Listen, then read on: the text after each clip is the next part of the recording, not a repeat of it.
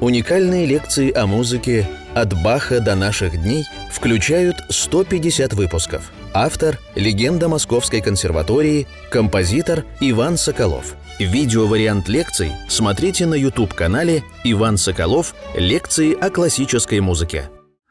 Дорогие друзья, мы начинаем 96-ю лекцию нашего цикла «Иван Соколов о музыке».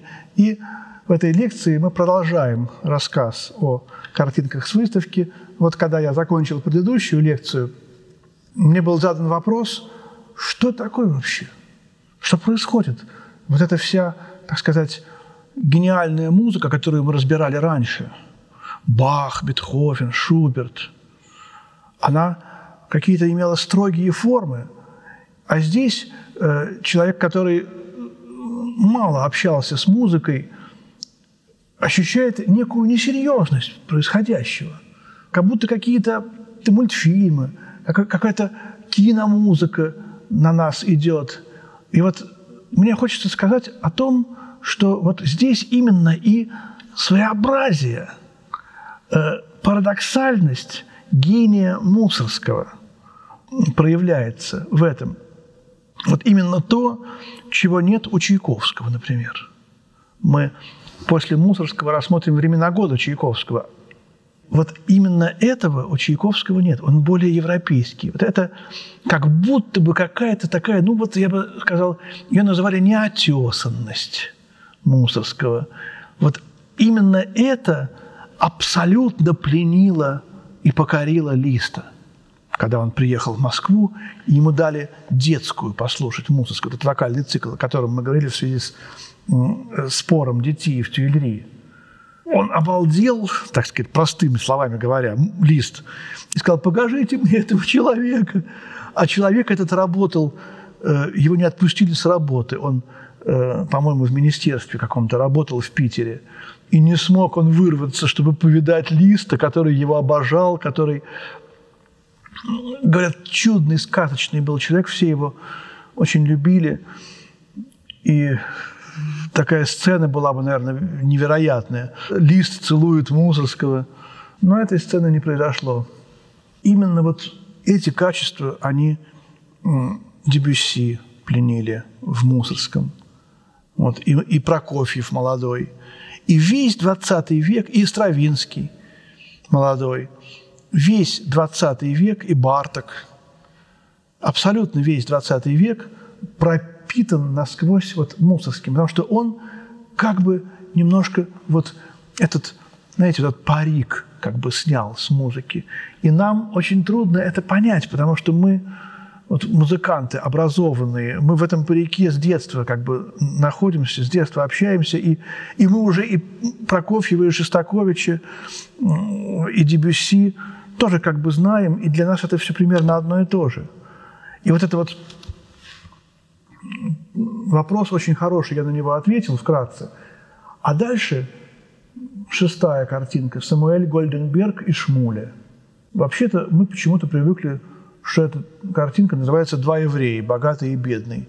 Но это название, которое придумали в советское время.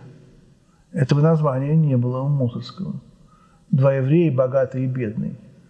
А две картинки, почему вот так вот? Потому что эти имена, имена Самуэль Гольденберг и Шмуля, они как бы звучали немножко неприлично. Ну, ну что греха таить? Э, отношение к евреям в русской, так сказать, в царской России, да и в советской России было соответствующим. И вот эти две картины.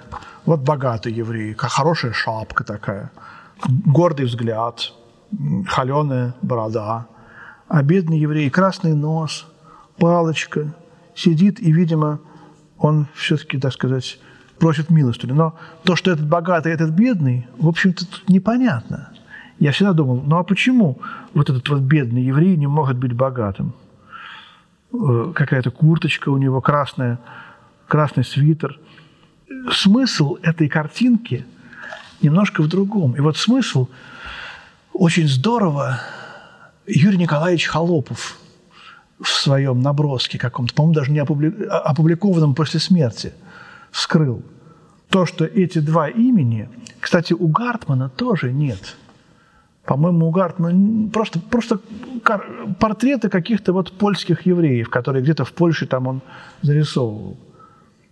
Имена-то придумал Мусорский. Мусорский купил эти две картинки. Они, они ему понравились.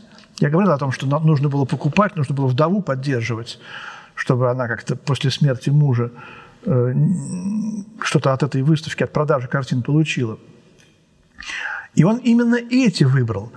Отношение Мусорского к евреям уникально, удивительно. У него очень много музыки, написанное на эти темы. Это потом к Шостаковичу перешло. И вообще самое последнее сочинение Мусорского, которое он хотел уже после Хованщины написать, уже, э, в общем-то, в самые последние месяцы, он собирал темы для оркестровой фантазии на темы всех народов мира. Абсолютно всех. И у него есть в набросках какие-то вьетнамские, китайские, индийские темы. Я сейчас не буду врать, мне об этом говорил э, Володя Карпец, такой замечательный человек. Но он изучал Мусорского, ему было интересно. Я думаю, что он не стал бы придумывать. При том, что Мусорский был абсолютно русским, православным человеком. У него есть духовная музыка, которую мы тоже не знаем. Как-то вот мы своих гениев плохо знаем – эти два имени, Самуэль Гольденберг и Шмуля, Самуэль и Шмуля – это одно и то же. Понимаете? Самуэль – это благородное имя, а Шмуль – это то же самое, только более простонародное, как бы вариант бедный. И если мы вдумаемся в музыку, то мы поймем, что эти две темы, они представляют собой вариант одной и той же темы. На самом деле вариант прогулки. Знаете, вот это, это, это кварта, она здесь делается квинтой. А потом секунда.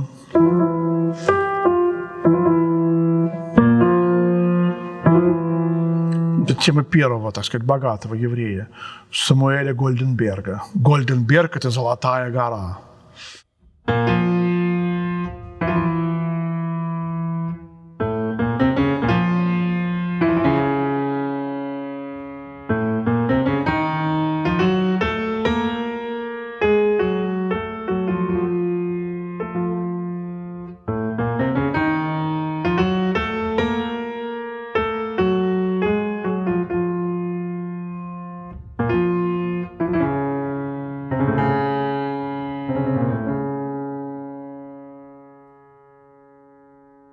это первая тема, видите, октавная.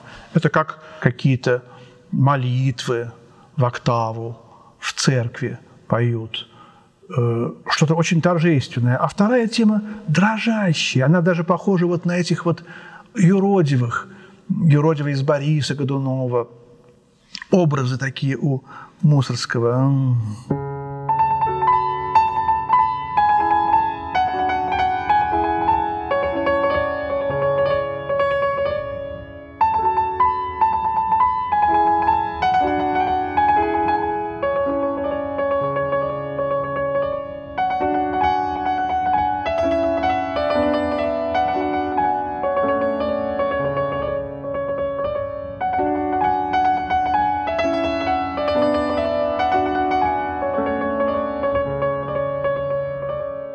Вот это второй образ. Ну, может быть, у него дрожат руки от того, что он э, алкоголь употребляет, а здесь автобиографичность какая-то, да? Вообще юродивость – это русское качество. И Мусорский тоже был каким-то, может быть, юродивым русской музыки в каком-то смысле. Он, может, себя таким и ощущал. И вот здесь вот тоже как бы автопортретность. Опять же, напомню, что он именно эти два портрета купил. Но если вот мы вдумаемся как бы избавим это от, этой, от этих дрожаний, сыграем скелет этой темы.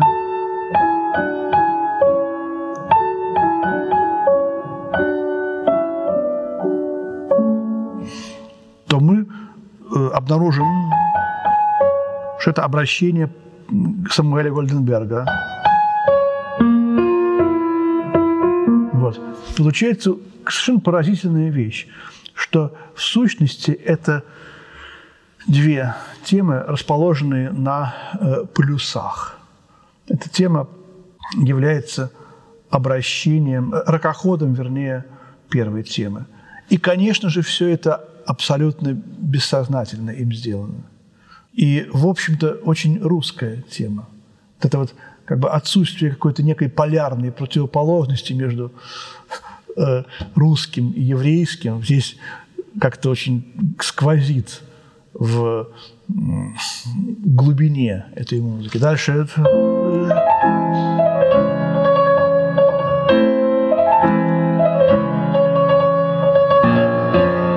И начинается реприза. Две, две эти темы в контрапункте идут. И вот здесь тоже, в общем-то, гениальное наблюдение Юрия Николаевича Холопова о том, что и вторая тема – это ре бемоль или, или до диез минор, или ре бемоль минор, а первый – это в си бемоль миноре. И вот они совершенно в тех же тональностях вместе звучат. То есть это политональность. То есть две тональности – идут одновременно дв, два устоя, два центра, си бемоль и ре бемоль. А это малая терция, опять же, вот, которая у нас и в Тюильри, и потом будет в Абейге. То есть, в сущности, это, наверное, первый в русской музыке, а может быть даже и в европейской музыке пример политональности. Ну, можно найти там даже и у Баха политональность, второй части первого Бранденбургского концерта. Ну, как бы зародыши, зачатки политональности. Но вот интересно, что именно эти две тональности потом Прокофьев в третьем сарказме э, будет использовать тоже. Э, может быть, Прокофьев изучал картинки с выставки. И именно здесь тоже он э, нашел, наткнулся на этот прием. И, конечно, такая традиционная трактовка этой пьесы, что Шмуль просит у Самуэля Гольденберга займы, тот не хочет ему ничего давать, вот он такой гордый. А это он просит, дайте мне, пожалуйста, немножко взаймы. И в репризе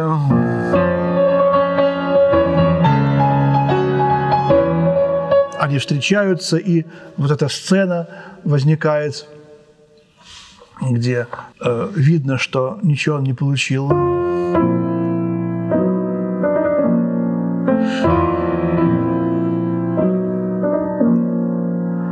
Вот эти стоны, кондолоры со скорбью. Как будто бы даже, может быть, какие-то резкие движения, отпихивание ногой.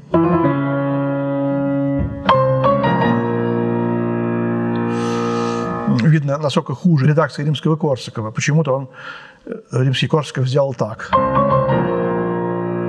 Почему ему не понравилось? Вот такие вещи у меня. То есть просто ноты я играю по редакции римского Корсакова, которая немножко отличается. Опять же, здесь два мира. Два мира. Мир зла и добра, мир богатства и бедности, мир видимый, мир невидимый. Много очень скрыто здесь в этой пьесе.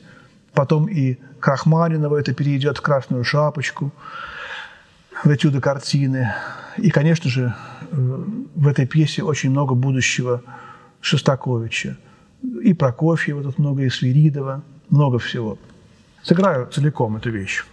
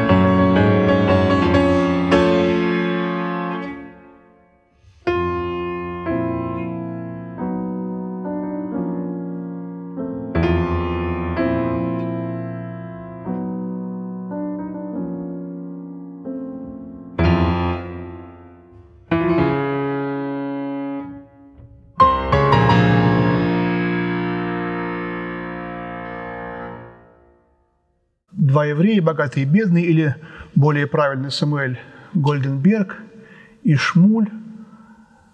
Видите, Мусорский берет тему, которая даже сейчас, сегодня, как-то немножко нас коробит. Вот это его особенность. Он хочет правды, он хочет говорить о том, о чем говорить, ну, как бы нельзя. Вот неприлично. А почему, собственно, неприлично, да? Кто сказал? Вот и Шостакович тоже постоянно пишет это из еврейской народной поэзии или какие-то еврейские темы включает. Тема, которая как бы немножко вот ой-ой-ой, мы боимся, как бы чего не то сказать. В этом гениальность, как он написал вокальную вещь на свои собственные слова «семинарист».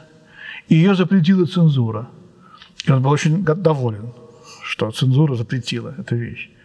И вот следующая картинка – это прогулка. И вот он пишет «Аллегро джуста нель модо руссико поко состануто» в русской манере, подчеркивает, что все, так сказать, уже с евреями осталось в прошлом. И вот теперь, значит, вторая прогулка.